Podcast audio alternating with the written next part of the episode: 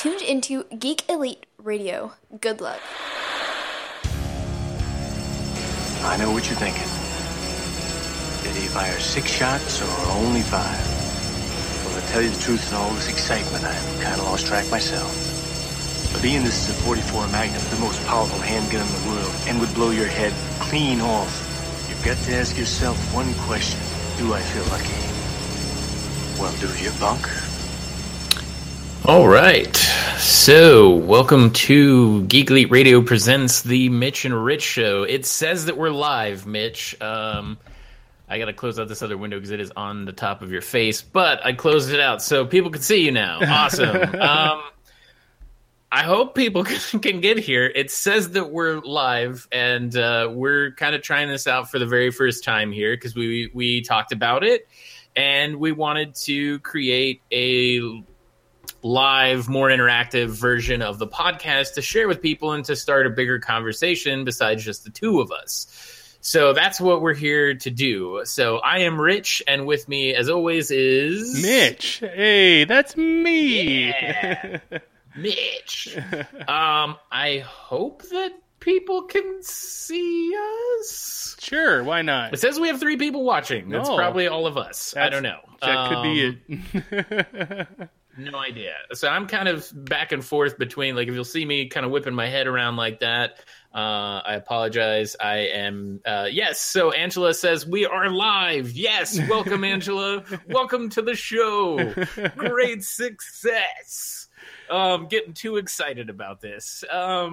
So yeah, I apologize. I am going to be kind of bouncing back and forth between you guys and, the internet over here, trying to figure out what is going on. But we are live, so what do you think about that, Mitch? I think it's amazing. You know, we're taking yet another step in getting Geek Elite Radio out there to the masses, so I'm happy about it. But I am not so happy about the fact that now I'm probably going to have to start, you know, trimming my beard and cutting my hair and stuff like that, because... I look kind of like a homeless person. It's No Shave November right now. Fair enough. It's Don't Touch It December next month. So, yeah. Just Say No January. Fuck off shaving February. There we go. I don't know. We could go on. Sounds like I'm good till March. What's that? I said it sounds like I'm good till March, yeah. Must grow it out March. There we go. April, absolutely leave it April. Well, yeah, I don't know. We could probably keep going. Well, you know, may it continue to grow May. Wow, you're getting pretty good. Yeah. Yeah. It's almost like I thought about it a lot. For this particular podcast, The Mitch and Rich Show, we've been off the air for a couple weeks. One was technical difficulties, but the other was, Rich, you were finishing up your movie, shooting it, actually. You're finishing up now. Yes, yeah. We did 5 days of principal photography, so 5 12-hour days. We went a little bit over one of the days, like 15 minutes, so... overall, pretty doggone good, I would say. And I think, you know, the hard part now is we're moving into post, and we have to edit it and color correct it, do all that sort of fun stuff. So, yeah, we had quite the experience over those 5 days, and it definitely threw a schedule in my podcasting and internet appearance world, if you will. So, yeah, but... It's going to be amazing, so stay tuned for more of that. Well, I guess that's one of the questions I wanted to ask was, like, you know, when it's all said and done, are you submitting it to any festivals? Or how are people going to be seeing it? Is it going to be some type of Vimeo thing? Or? Yeah, so my hope, at least, is to take the film and get it into as many film festivals as possible. I mean, I think that's kind of anybody's hope, really, you know, and the good thing is that today it's even easier to do that. And there's just so many festivals now. There's festivals specifically just for short films, for sci-fi, for drama. I mean, like, there's literally these super, super niche, if you will, festivals that exist now. So you don't have to rely strictly on just the large ones. But of course, you know, our goal is to try and get into larger film festivals and things like that and shop it around, because we would like to try to pursue it as a feature-length film at some point here. So that's kind of our goal, to get it out there. Once it's kind of had its run in the festival circuit, most people maybe don't know this, but typically a lot of film festivals won't accept your film if it's ever been showcased or displayed on the internet. So you kind of have to keep it off the internet until you're done with the festival circuit. And then you can usually, you know, go and put it on like YouTube or Vimeo or something like that, which of course, you know, we'd like to do that too, because, you know, you make a movie, you want people to watch it. So you want to try to get it to as large of an audience as possible. So that's kind of our hope for the film. Once we get a little bit farther into it, that's kind of what we're hoping for. So, well, that's awesome. Yeah, I hope all the best of luck to it and all what you want to do with it. So thanks. I'm glad that you're able to pursue this. Yeah, me too, man. Gosh, it's been a long time in the coming, that's for sure. We were talking about making movies, back in 2002 when we were working at Blockbuster together? You know, it's funny how many times you hear about, like, directors and stuff that worked at Blockbuster, Blockbusters that were, you know, still open back in the day. Like, Quentin Tarantino worked at one. Someone else I heard about today, actually. They were talking about they worked at Blockbuster. But that seems to be somewhat a common thing, I guess, if you're into movies, that as you would be as a director or a writer, you might try and get a job at a Blockbuster.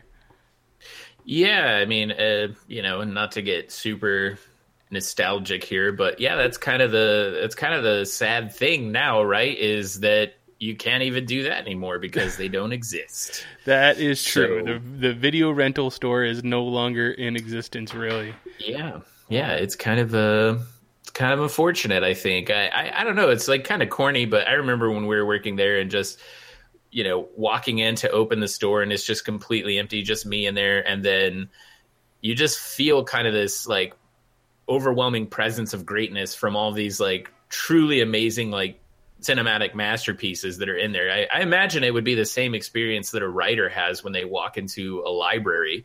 You know, it just has to be kind of this overwhelming thing for them where it's just like, oh my gosh, like these are all these great people that came before me. And, you know, I think that's the hope, is that you get to that level where you're becoming something that's going to move forward and stand kind of the test of time, at least for your audience, at least for people that are your fans and things like that. So yeah. That's. I mean, obviously, I mean, you want to be around the stuff that inspires you, and why wouldn't if you're a writer want to be around books, and if you're a movie maker, be around movies? So that's pretty incredible.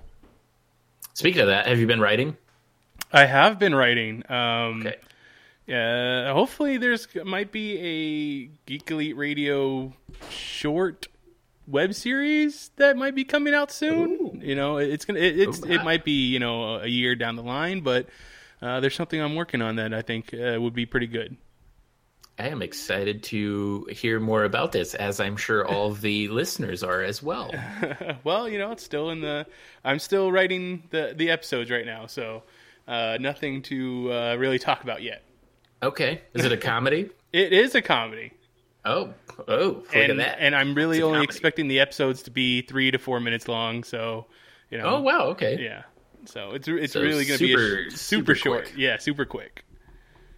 Yeah, there's nothing wrong with that. That's kind of a good thing to do on YouTube. Really, there was I don't know if you remember it, but do you remember like the Rooster Teeth shorts? Do you remember any of those? Yeah.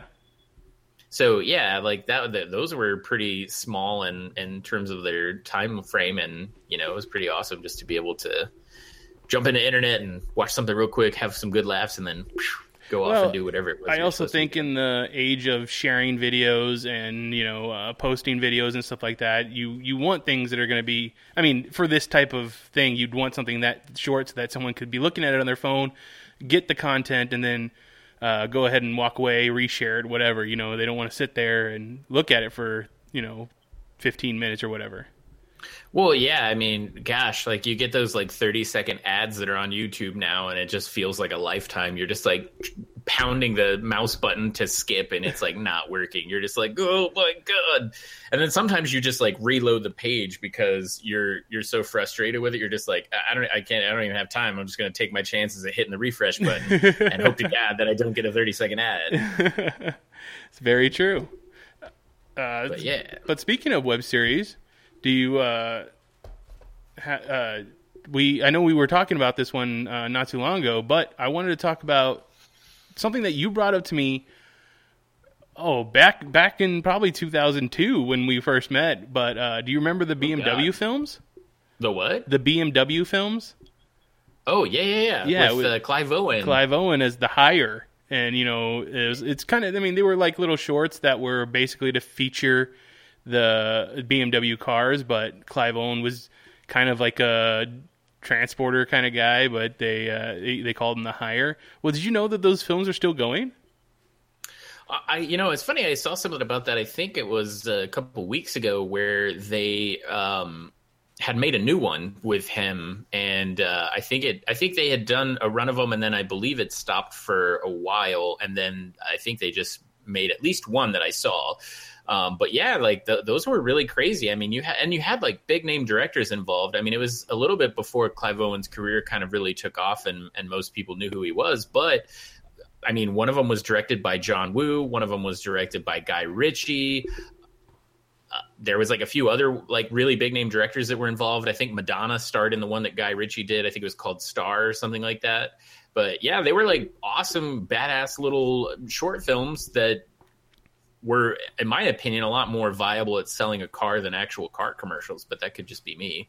Yeah, I mean, they were definitely kind of like I'm not trying to put them down or anything, but they were like music videos. You know, they're shorter and feature the car and stuff. You weren't really there for the dialogue, but you were there for the action and stuff like that. Yeah, no, absolutely. And it's funny too, because there was one that Mini Cooper did a few years back, a number of years back, whatever it was, but it was called like Hammer and Coop.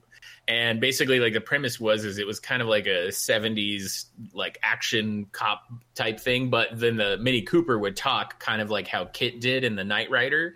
So like if you get the chance to go back and watch something, I would definitely check those out because they're pretty freaking hilarious. Well, the reason I brought it up is I guess that new one that just released was, directed by Neil Blomkamp. Oh, really? Yeah. So no joke. I haven't got a chance to go watch it yet, but I know that, one, you liked that series, and two, you like Neil Blomkamp, so I figured I'd bring it up to you. I definitely do, yeah. I've enjoyed Chappie, Elysium, District 9, obviously. I enjoyed District 9, and I enjoyed Elysium, but I did not enjoy Chappie.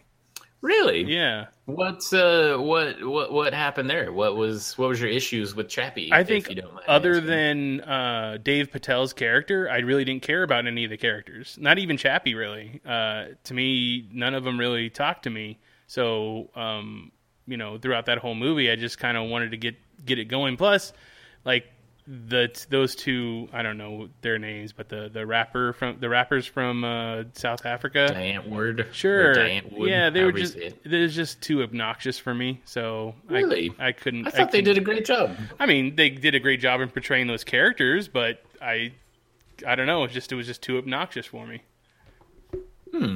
Very, very interesting. So in backtracking for just, oh my God, I just looked this up, dude. I am stoked to check this out now. So we've got Clive Owen as the driver, Dakota Fanning as Lily, John Barenthal as a character named Holt, and he looks badass. He's got like a giant bushy beard. Not quite as good as Mitch's beard, but pretty good there.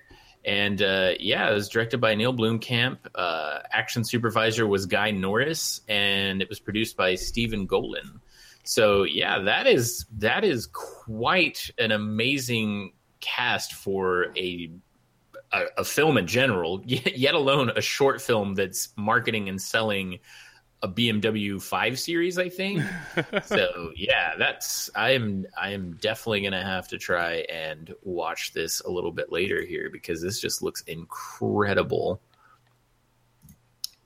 And the other ones were too. I mean, gosh, with directors like John Woo. You said those came out in 2002? Yeah.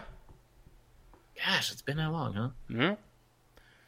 Yeah, because I remember that was one of the first conversations we had when you were talking about that. And you got to think about that. That was pre-YouTube, so you had to have to go to the BMW website and try and find the video on whatever player they had on their website, or download it and watch it off your own probably QuickTime player. Yeah, I vaguely remember it being quite the challenge to track all that content down and find it and things like that. So thank goodness the internet's gotten a lot better at that, because goodness gracious. But yeah, so that's interesting about Chappie, though. I would not have guessed that you would have had a problem with it. Yeah, I just didn't like it, so...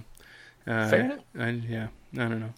Well, speaking of web series, we've tried now probably, 4 or 5 times to talk about this on here, and for some reason we just haven't got around to it, but I came across a web series called Dream of Me, which was pretty much done all by one guy named Tim Stabbers, I believe is his name. Mm-hmm. I was a lot more prepared for this like 5 weeks ago when we were going to talk about it. So sorry, Tim, if I butchered your name right there. But I came across it was really weird how it happened. I came across a podcast that was talking to him about making this little short web series that he did. He calls it a web serial. And I'm not sure if there's like a real difference between a web series and a serial or not. It sounds cooler. So, I mean, I do like that part of it. But he was talking about creating this web series, and I was listening to the podcast, and then I was like, okay, oh my gosh, like I got to stop listening to this right now and just go watch this web series, because I don't want to like have any spoilers. I don't want to ruin it or anything like that. And I watched it, and I was kind of had the mindset that I was going to live tweet each episode as I was watching it.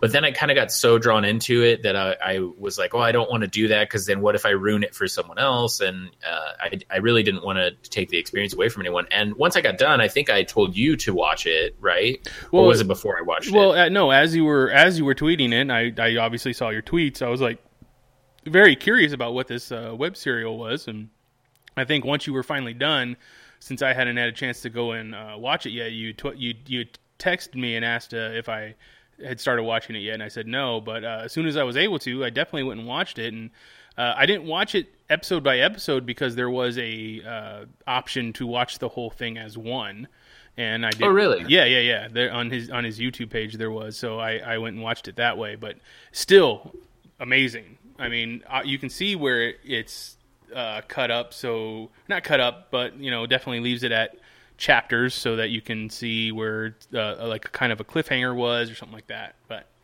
still plays out really well. Yeah, he definitely finds these, like you said, these really good moments to kind of just put a little stop to it, to where you're kind of still like in that intrigue of like what's going to happen next. And so I thought he handled that really well, and it was really interesting too. I want to try to get him on here at some point to talk to him about this. I want to go back and like rewatch it and really refresh my recollection of it. But I want to get him on here to talk about it, because I think if I recall correctly from listening to the podcast that he was kind of initially talking about it, what happened was, and I don't remember if he said exactly where he was living at the time, but wherever he was living, there was a pretty big snowstorm that came through, and he just was looking at it and was like, oh my gosh, this is a beautiful backdrop for a film. I have to go out and I have to, you know, create something. And so he basically created this whole little web series by himself in a number of days, simply because there was a beautiful backdrop of a snow landscape, if I recall correctly. And like I said, maybe we can get Tim on here to kind of clarify that for us and maybe dig a little bit deeper into it. But I thought it was really cool, because when I posted about it,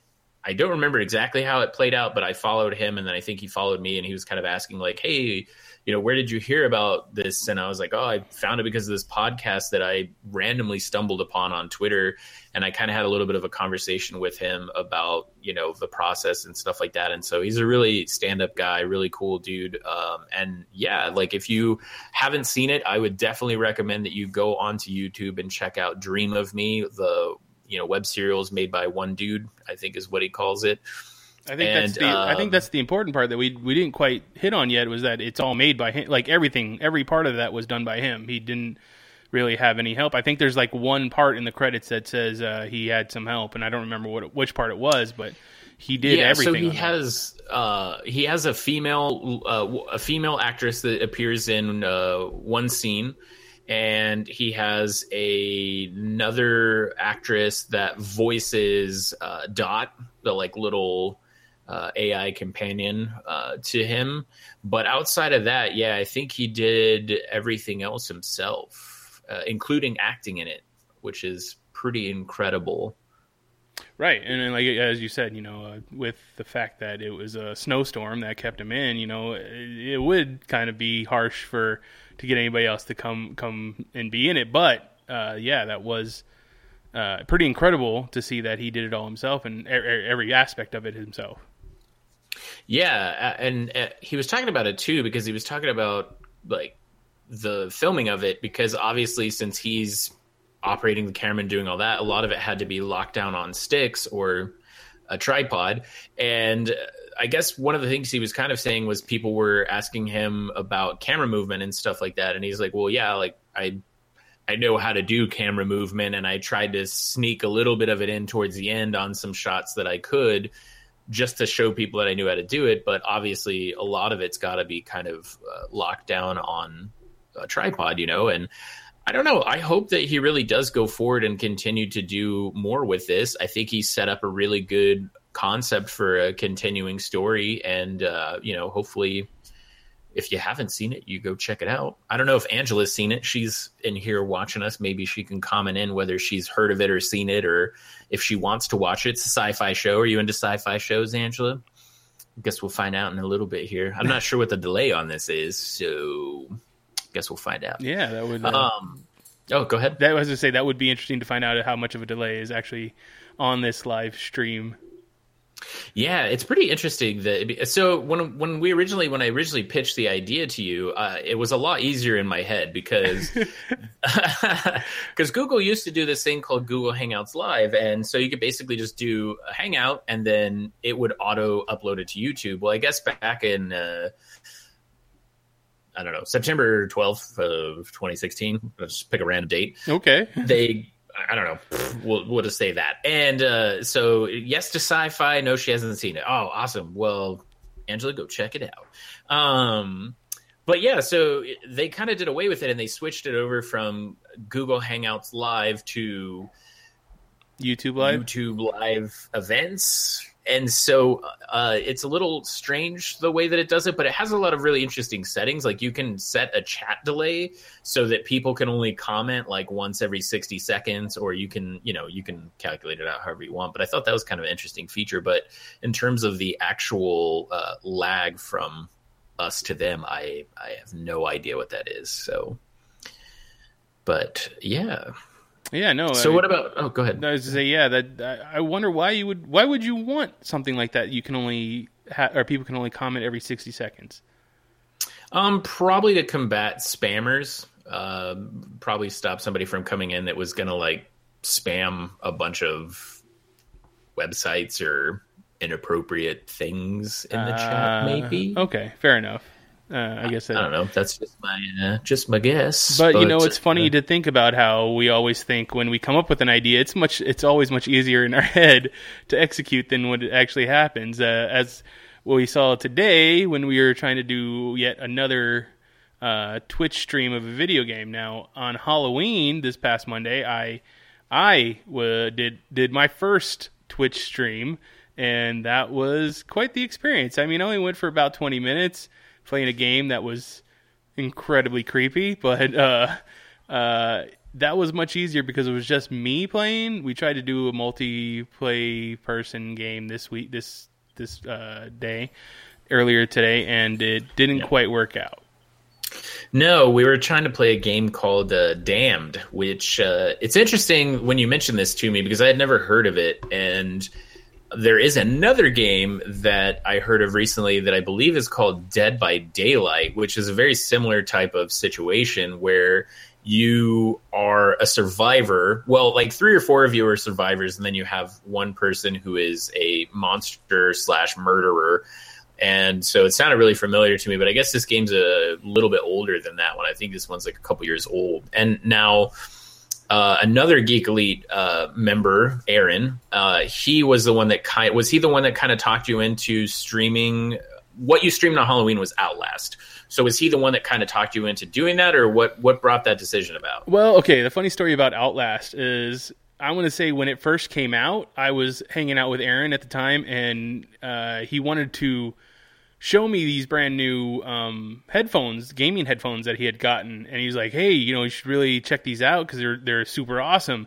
And the game that he wanted me to play to showcase these headphones was Outlast. So I was at his place, and I'm playing the game. And I literally get to the first jump scare, and I was like, nope, I'm done. The headphones are awesome, but I'm done. So fast forward to the present when, you, I, and Daniel, and a few other Geek Elite Radio people were talking about some of the things that we could do to expand what we're doing here and try and, basically the way I see it is throw a lot of things at the wall, see what sticks, see what people like. And I think that's a great, almost like pretty great model for what we're doing here, the experiment we're doing here. And I knew Halloween was coming up, and I was like, hey, Aaron, do you still have that game, Outlast, that made me almost piss my pants? Can we go and play that and stream it onto the Geek Elite Radio Twitch, which I had set up a long time ago when we first started doing everything with Geek Elite, but we'd never done any games on it. And he's like, yeah, he knows exactly how to get all that stuff going. And I was like, all right, cool. So I got myself a costume for Halloween, went and got on camera, and played the game, and scared the bejeebus out of myself. So Angela says, more game streams, ! And a smiley face. So that's locked in as a must. And 2... what was your, I know because I watched, obviously, so that's the other thing, people, if you don't know, you can go to the Geek Elite Radio Twitch page and you can watch the archived footage of Mitch playing Outlast and scaring the bejeebus out of himself. It's about 22 minutes of pure excellence, so I highly recommend that you do that. And what was your costume, though? What were you dressed up as? So I was dressed up as Wario from the Mario Brothers series. I figured if I was playing a video game, I might as well play as a video game character. It's kind of like a weird Inception type thing, though, right? I mean, yeah, I didn't have quite the W mustache going, but I figured I labeled myself as the homeless Wario, so it was homeless Wario. Yeah, exactly. It was a little bit better. Sorry, I'm like managing the interwebs and streaming, so I keep looking away, just apologizing to everyone watching. No, that's pretty freaking awesome. Obviously, I was trying to talk you into doing some streams and stuff too for a while now, and more YouTube content, things like that, which, I take responsibility for that because I made one video and then I haven't made another one yet. So I need to get on to that. But one of the games that I wanted to stream was, hang on, I'm going to mute my mic 2 seconds. I think he's farting. Listen to me cough. Yeah. No, I was coughing, okay. Which farting would have probably been better because it would have been quiet, but yeah, coughing loudly in everyone's ears, probably not great. But so one of the games that I want to start streaming, and I wanted to talk to you about it because I think it's a cool thing, is a game I've never played before. I haven't played any of the games in the franchise. They're on the second one, but it's called XCOM 2, and it's basically a tactical it's like a tactical game, kind of. It's like a point-and-click tactical game. But the thing that jumped out at me that I, like, when I saw it, I was like, oh, my gosh, I should totally stream this.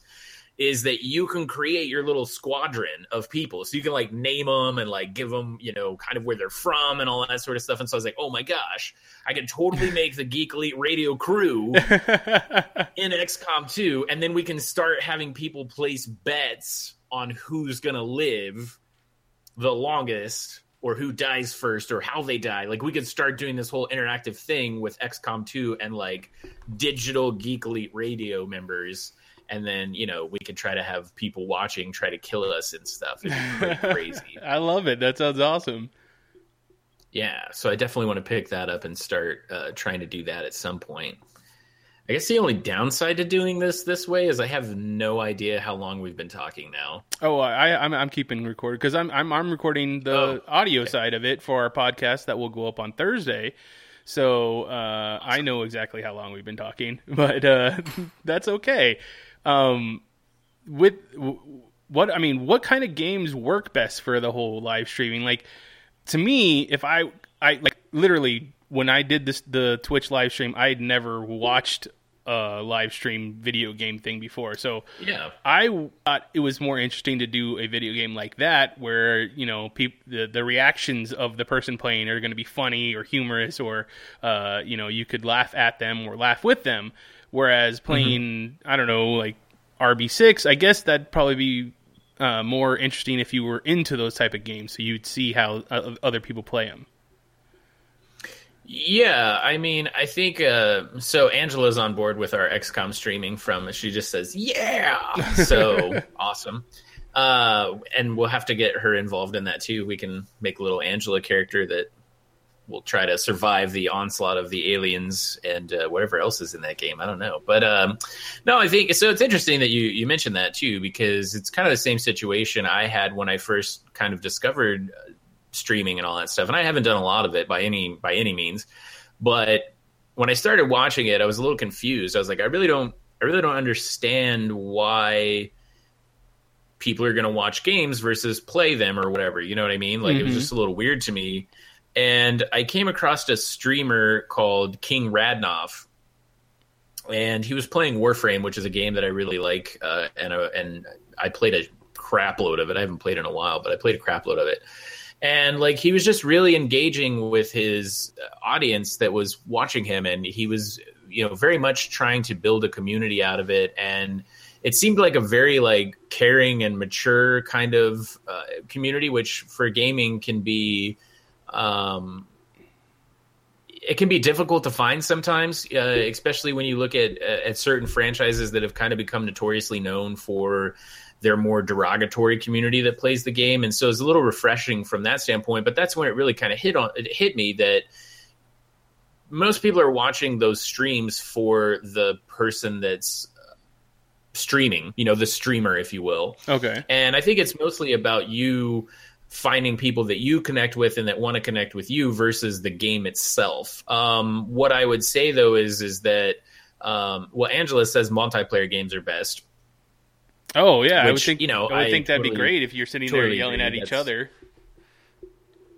Well, yeah, and I mean, if you have an ensemble cast, like, you know, usually those are pretty awesome. But you know, when you do a solo stream or anything like that, I think what I would say you probably want to do is you want to pick a game that kind of fits more of your style of streaming, right? So like, for example, I don't know that I would really ever stream like Call of Duty or Battlefield or anything like that, because I'm okay at them, but I'm not like the best, like hardest core, you know, player of those games. So for me, like when I've been streaming in the past, like the one that I streamed most recently, which was a while back at this point, was Hyper Light Drifter, which is kind of like a game that's similar to like Legend of Zelda and things like that. And I like that because it gives me an opportunity to have a little bit slower pace to where I can pay a lot more attention to the people that are chatting with me, because that's, for me, that's really why I want to stream. I want to stream the same reason we're doing Geek Elite Radio, is to build a community of people that are like-minded, that want to share experiences and want to just hang out and talk about comic books, video games, movies, anything, you know? And so for me, like, playing a little bit slower paced game that gives me the opportunity to pay a lot more attention to my members and my community that's coming into my stream, I think is what's important. But of course, you're going to have those people that they want to see like the professional level Call of Duty players getting like 800 KDR. And well, I mean, that's probably impossible, but you know what I'm saying? Like they want to see, you know, just these crazy professional experiences. And I don't think there's anything wrong with that at all, but I think, you know, I think it's really the you selling yourself and creating that community that's going to do it. Angela says, yes, the people playing make the stream/Let's Plays, and I watch for their personalities and or information about the certain game. Yeah, and that's a really great thing to bring up, Angela. Yeah, I mean, you could also stream from just an educational standpoint, right?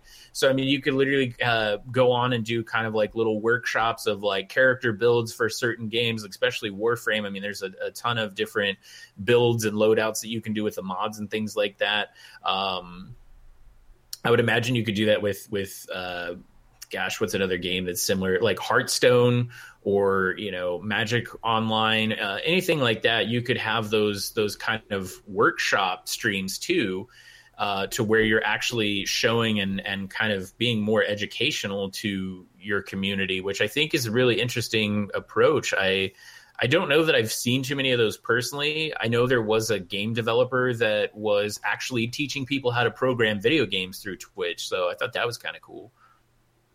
So what about with like a puzzle game, say like a new, God willing, Portal 3 came out and you decide... You're going to break the internet. I know, right? Portal 3 confirmed. Half-Life 3 confirmed. Left 4 Dead 3 confirmed. Say that came out and then you streamed it, and then as you're streaming it, whoever's watching you, what if they helped you like do the puzzles and stuff like that? Like, would that be something that, you know, that kind of community would want to do? Like, I mean, I understand that the fun of it is trying to figure it out yourself. And then, yeah, you don't want to watch someone do it when you don't get to do it, I guess. But, would that be something that would be interesting to people? So Angela just says, what? Portal 3 confirms? Yes, Mitch just confirmed it. So if it's wrong, internet, if you look over on that side of the screen, it has Mitch's Twitter handle, and you can go on there and send him all the hate for why that's not true. If it ends up not being true. There you go. I'll take it. Mitch just got 10,000 followers, and they're all hate followers. Followers are followers. It doesn't matter. Very true. I'll take it. I think to answer your question, yes, I do think there are people that do that. I've seen some stuff more along the lines of where people, more so the developers, were a little bit concerned about, like, for example, Firewatch. I don't know if you're familiar with that or not, but are you? Only when I think you and Chris talked about it. Okay, so basically Firewatch is a very kind of linear narrative type experience. It's very much just about the story. And so the thing there is, from a developer standpoint, from some of them, and I'm not saying that Camp Santos was specifically doing this, I'm just using their game as an example here, but some people have alluded to the fact that they're a little bit concerned about people streaming their games when they're like that, because then it can ruin the experience, number one. Number two, it's possible that it could discourage somebody from playing through the story because that experience isn't going to be the same for them now. But my thought process is like, if you're the type of person that's going out and watching that type of game, and you're probably not super worried about spoilers anyway. And if you really do find the game interesting, I would hope that you're still going to buy it and support those developers, because they've put a tremendous amount of time and effort into those things. And I think that that's really important. With that being said, though, I've gone into a lot of channels, and right in their rules section at the very top, it says, like, no spoilers, don't offer help unless I ask for it, because that's a risk you run too, right? Like, nobody wants to have that experience ruined for them if they're not okay with it. And so I think just being respectful and reading any channel's rules before you start engaging in, you know, their events or their stream, I think is smart and considerate. And I think that's kind of what you want to do as a community. And that would be my recommendation. Okay. Well, I mean, and obviously I'm not the biggest player of video games anymore, as you and Chris and the rest of Geek Elite Radio has given me shit about. But it's okay, we're bringing you back. All right, that's fine. And maybe this is the way that you'll get me back. It's a possibility. But with games like Fable, you know, where every decision you make changes how your character becomes, right? Mm-hmm. Okay. What about like a cooperative one, like, or not cooperative, but one where, you know, you take the vote of whoever, of the people that are watching, and be like, should I do option A or option B? And then if option B is the one that wins out in the popular vote, then, you know, that everybody is kind of shaping what this character then becomes. Would that be something that's funny that it's funny that you mentioned that, because I know you can't see the comments on YouTube, but Angela's talking about that right now. She said that, you know, she's never seen a blind stream of a puzzle game, which means that, you know, essentially the person streaming it has actually played through the game prior to streaming it, which I would also say is probably a pretty smart move for a lot of people. That way you don't run into that. And then she also says, maybe if the game has multiple paths to choose from, the viewers can let you know which path to take. And that's exactly what you're talking about. And I've seen that done, and I've seen it done in a not so great way, and I've seen it done in a really, really smart way. And it was with Telltale's The Walking Dead. So if you've ever played that game, you come up to these pretty pivotal points, and the game kind of freezes a little bit, and it gives you like the A, B, X, Y, or triangle, circle, X, square, whatever console you're playing on, or on the keyboard, whatever the options are there on a PC. But I've seen it to where there was a streamer, and I can't remember their name, but they actually would like pause the game. They put like a little timer up, and then they let everyone vote. And then that's how they went through. That's how they went through the rest of the game, was by following the path that their audience or community was kind of guiding them down. And I've seen that kind of done a little bit with XCOM as well. I've seen a lot of streamers and that's kind of where I got the idea, where I was watching a stream and the streamer actually took all of their active community and made a soldier of them, and kind of let them pick what their stats were and like what their specialties were. And then he would have them go out on the missions and stuff. And it was pretty interesting to watch, because you can end up in a situation where you maybe don't have the right tactical team, because you have the team that these viewers have created, but that adds an interesting challenge, and it makes it a lot more unique. And I think it gives something back to the community that's there watching you. So I think that's pretty cool too. Yeah. Yeah. I mean, if I were to watch more Twitch streams or things like that, I would definitely want to be more involved somehow, other than just watching, because I mean that's the medium that you have at your fingertips here, as opposed to watching a movie. Yeah, no, absolutely. And you know, I would say, you know, do that. I would say if you're watching a stream, don't be afraid to chat to the person that's streaming, because that's going to help them. You know, it's difficult to sit there and, especially if you're starting out, like you're literally just sitting there talking to no one, and you have to do it as if you're talking to a million people, because that's when people start coming in and they're like, oh, this person's active and they're doing all these entertaining things and they're having conversations, and, you know, it's difficult. But if you help them, if you come in and you genuinely find someone that you have that rapport with, and you start going through and do that, then, you know, I've seen people that have pulled moderators out of their community, and, you know, I've seen streamers that start to have their own conventions, or they go to the TwitchCon or, you know, PAX or any of these things. And so, yeah, I mean, don't be afraid to be an interactive part. And I think even for us, that's what we always want to, right? Like, that's why we're doing all this, is to build a culture of people that geek out about whatever it is that they're passionate about, and then sharing that passion with each other from a productive standpoint, versus just, you know, oh, well, you're wrong, you know, and that tends to happen a lot too.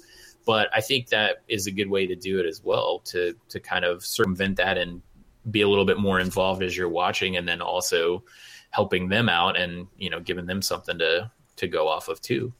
Yeah, I mean, obviously I say that just for this live event here, I'd have to say I'm thankful for Angela, who's typing back at us and responding to what we're having to say. So this is pretty awesome. Yeah, totally agree. And hope we continue to do this, because I think it's really cool, and I think it also reaches maybe a different group of people too, so I think that's pretty cool. It definitely does. So what? So, but in talking about gaming, right? For you, you said you kind of don't really play them as much anymore. Like, what happened? Like, what's your story with gaming? You know, it's no real story. I mean, before I met you and the rest of my friends that make up Geek Elite Radio, my whole gaming resume, I guess, would be it was very casual. It was very much. You know, your Street Fighter games, every once in a while, your Final Fantasy games or stuff like that, or Mega Man and Mario. I never really got into it. I always had some type of console, but I never really got into it. But once I met the bigger group, you got me into more first-person shooters and things like that. But I guess as time went on, I just became more interested in the narrative, the storylines of these video games, which then is just more of more scripted television and scripted movies. So, you know, my interests have always been more towards that kind of storytelling instead. So I will find myself going onto YouTube and looking for the channels that have just the story cutscenes of video games. Like I watched, I think, the first two Uncharted ones. I watched, I believe, the Assassin's Creed one. So, you know, I find that fascinating because just like a movie, and sometimes 4 or 5 hours long, it's an incredible story to watch. Playing the video games, I still get quite queasy playing first person shooters. I know the more I play them, the better I get. But if I stay away from it too long, the motion sickness just gets to me. So that's one of the reasons why I probably have stepped away from video games more.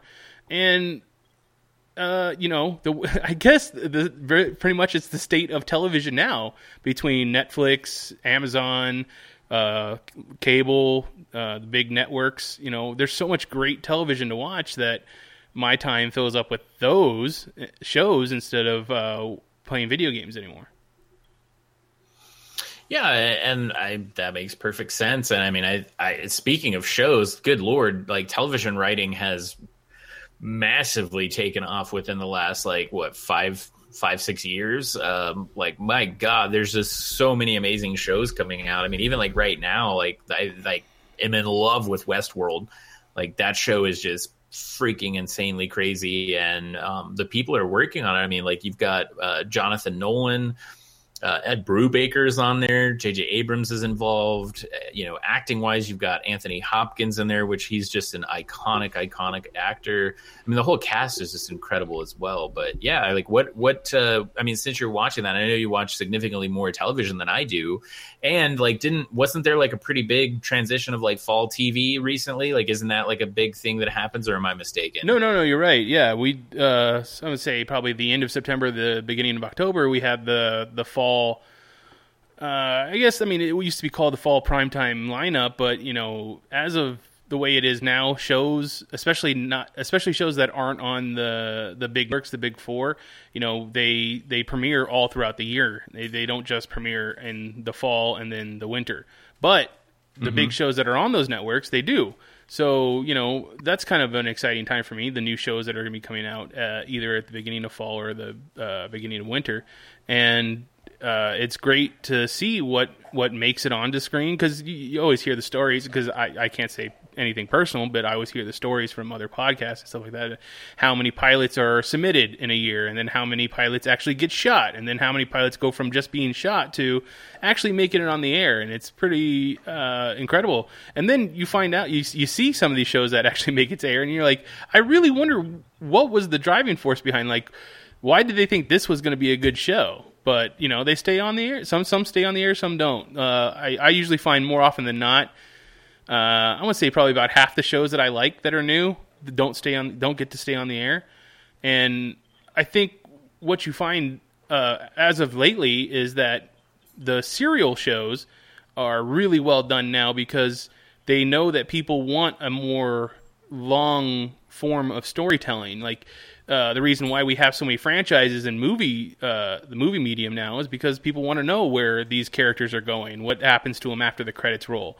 So you have the opportunity to do that in television. You know, you have an opportunity to build characters and build storylines and hopefully keep it interesting enough to keep the viewer's attention and through a whole season and then hopefully through multiple seasons. But, however, I still like procedurals, too. Like, there's a new procedural that came out on CBS called Pure Genius. It's basically a medical procedural, but it's still interesting because they're blending in a whole bunch of new, cool sci-fi tech to go along with it. That's pretty crazy sounding. Yeah. It's got Dylan McDermott or Dermot Mulroney. I never remember which one's which. Dermot Mulroney. Yeah. Anyways, he's a hotshot surgeon, and he gets hired by this web tech billionaire, basically a Mark Zuckerberg type, and he's making this wave of this whole new hospital that's very much it's supposed to be different than your regular hospitals, and they're combining all kinds of new tech and 3D printing and all kinds of new inventive ways to heal people, and it so far there's 2 episodes, and I thought it was pretty interesting so far. So are they like 3D printing like organs and like stuff like that, or not as of yet? The first episode basically there is a mother to be or an expectant mother that needs to have a tumor removed from her heart. I believe it was her heart, and they can't do chemo, obviously, because the fetus is still inside of her womb. So they are pushing it further and further. So, or they're pushing the line for when they can do a C-section to get the baby out and then still save the mother by excising the tumor. So the doctor, played by Dermot Mulroney, says that he hopes that he can do it. He just doesn't have enough practice or something like that. So the tech billionaire says, "Oh, well, here, come over to this 3D printer." And they basically print up 1,000 copies of her heart with the tumor on it so that he can sit there and just keep practicing cutting the tumor out without killing her. What? Yeah. So it was, it's an interesting show. That is pretty freaking crazy. However, I hope that happens, because that sounds like that's a awesome, amazing thing to have for the medical industry. Yeah, why not? That seems like that'd be pretty cool. But then on the other side, on the serial side of television, there's a brand new show on BBC America called Dirk Gently Holistic Detective Agency, and that has Elijah Wood in it and a few other people, but it is so incredible. It's like it's really out there, and it's got a whole bunch of weird stuff happening all at once, but the storytelling is just it's phenomenal at this point for me. And I'm glued to it, watching it every week now. So do you have, so when you sit down to look at like the fall shows, right? And I mean, I don't know. I don't really keep up with TV all that much. I probably should do it more. But when you like sit down and like the fall TV time's coming, do you have like this kind of like ritual where you're like, hey, I'm going to give this show like an episode, like it has to grab me like right out of the gate, or, maybe I'll give it like 4 or 5, or like, cause I mean, obviously, well, and I could be wrong, but you can't like sit down and watch every single show imaginable. Right. So, I mean, what's your process of kind of weeding a show out, or what's your standards of selection for that? So honestly, my real process is I wait for them to announce what shows are going to come out on whatever channels that season, and I go to the websites and I check out the trailer for whatever show it is that they're going to that they've decided that's the trailer, that's the promo that we want to do for our show. So I look at who's in it. And if it's someone that I really care about or really like their acting, I'll give that show a chance, even if it's just the first episode. Then I'll also check out who is producing it, like who's the showrunner or something like that. Because if it's other shows that they've done that I really like, then I'll probably be on it. After that, I give just about every show their first episode. If the first episode really doesn't talk to me. He doesn't like, I'm like, okay, yeah, this is not something I'm really interested in, or I kind of can see where this is already going to be going, and I don't know. I don't think it's going to be something for me. It's already gone. After that, I'll probably give it its first half or its first like 12 episode run, just to see if it's on a big network, one of the big four. They usually get the 12 episode run, and then the 8 episode on the back end if it does well enough. I'll give it that opportunity. I'll give it the 12 episode run. By the 12th episode, if I'm not interested anymore, then it's cut. But if it's still good, then I'll keep it going. I think one of the good examples of that is this season is The Good Place with Kristen Bell. I'll give you straight up the disclosure on that one. I watched it because it's Kristen Bell. I mean, I've been in love with Kristen Bell since Veronica Mars, and I'll watch anything she's in. And just so everybody knows, Bad Moms this summer was amazing with her and Mila Kunis. It was hilarious. So anybody who hasn't seen that needs to go see that. But I haven't seen it. Well, you need to watch it. I think it's out on rental now, so get on your iTunes. But nice. The Good Place. There are very big highs in that show, and there are very big lows on that show. Like, there are parts where I'm just like, this is dragging. But then, like, they do a great job of at least getting my attention at the very end of the episode, so that I want to tune in for the next episode.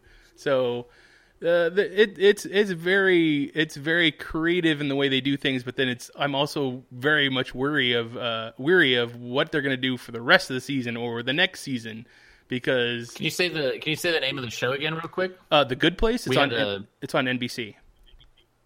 Awesome. Yeah, we had quite a few people that came in right there, so I just wanted to make sure they knew what you were talking about. So is it, one more time, The Good Place. It's got The Good Place. Yeah, Kristen Bell and Ted Danson, and it's basically a show about what happens to you after you die. And Kristen Bell's character dies, and she goes to the good place, but she very quickly finds out that there's been a mistake in the paperwork, and she is not the person that they think that she is.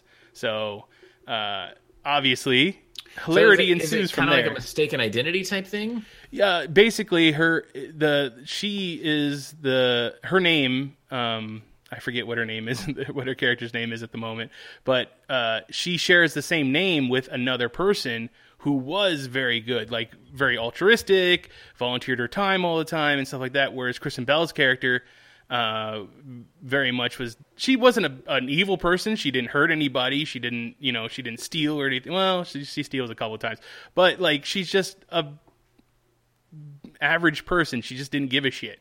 So when she gets to the good place, they start describing her life to her and how she did so many great things for people. And she's just agreeing over and over until she's eventually by herself. And she's like, that's not me at all.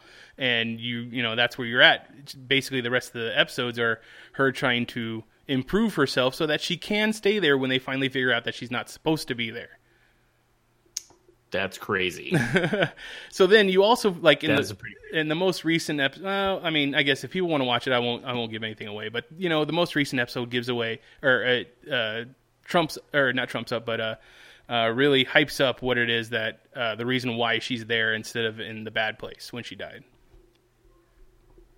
Interesting. So this is brand new, though. So do you think that they're gonna like get it all kind of like resolved within this one season, or do you think they're gonna have to? Like, I mean, obviously the hope is that they're going to continue to go forward and forward and forward, but... Well, I do believe that they just announced that they... Is it doing well? Well, I think they just announced that NBC greenlit the back-end 8 episodes, so they at least have a full first season. Whether that means they'll come back for a second season is another story, and I think that will be a challenge in itself of what they're going to do with the second season, because I really see this first season wrapping up with her... secret being out and stuff like that. Makes sense. Interesting. Very interesting. So that's kind of like your front runner for the fall television right now? I don't know. I mean, it's probably one of the new shows that I still watch from the beginning of this fall season. Like I said, I think Pure Genius is a great show, and I enjoy that more than I enjoy The Good Place, but that's just because it's a procedural, and it's very fascinating with the faux tech that it brings in. Makes sense. Completely understandable. Well, I guess this is telling me we're at a minute or an hour and 2 minutes. So that's right. We've been talking for, just over an hour, and that would be where our podcast is. So so fast. It really is. So fast. Somebody just joined. Hello, person that just joined. Kind of came in at the end there, unfortunately. We're wrapping up. But don't worry, it's pre-recorded now, and it'll be auto-archived and on the YouTube page to go back and watch, as well as the Geek Elite Radio podcast. So do you want to go ahead and do all of that stuff for us, Mitch? Yeah, that's right. If you have an opinion on any of the things that we talked about today, or you want to just talk at us and you want to get a hold of me on Twitter to tell me how much you hate me for what I said about confirming Portal 3, you can find me on Twitter at agent_of_bat. If you want to find Richard, you can also find him at Rycowen, RICOWN. And for those of you watching, it is right below my face. And Mitch's is right below his face over. And if you just want to talk to anybody at Geek Elite Radio, it's at Geek Elite Radio on Twitter. But then come over to our Facebook page, Geek Elite Radio on Facebook, and be a part of our community. This is what we talked about throughout most of this podcast. Is that's what we're trying to do, is create a community of people and geeks who want to talk about anything that they geek out about, and you'll find other people that probably want to geek out about that too. So come over there, join the conversation, then go to our website, geekeliteradio.com, where you can find archived episodes of this podcast and other podcasts on the Geek Elite Radio Network. But until next time, this has been the Mitch and Rich Show on the Geek Elite Radio Network, saying always remember to geek out. We now return you to your regularly scheduled program.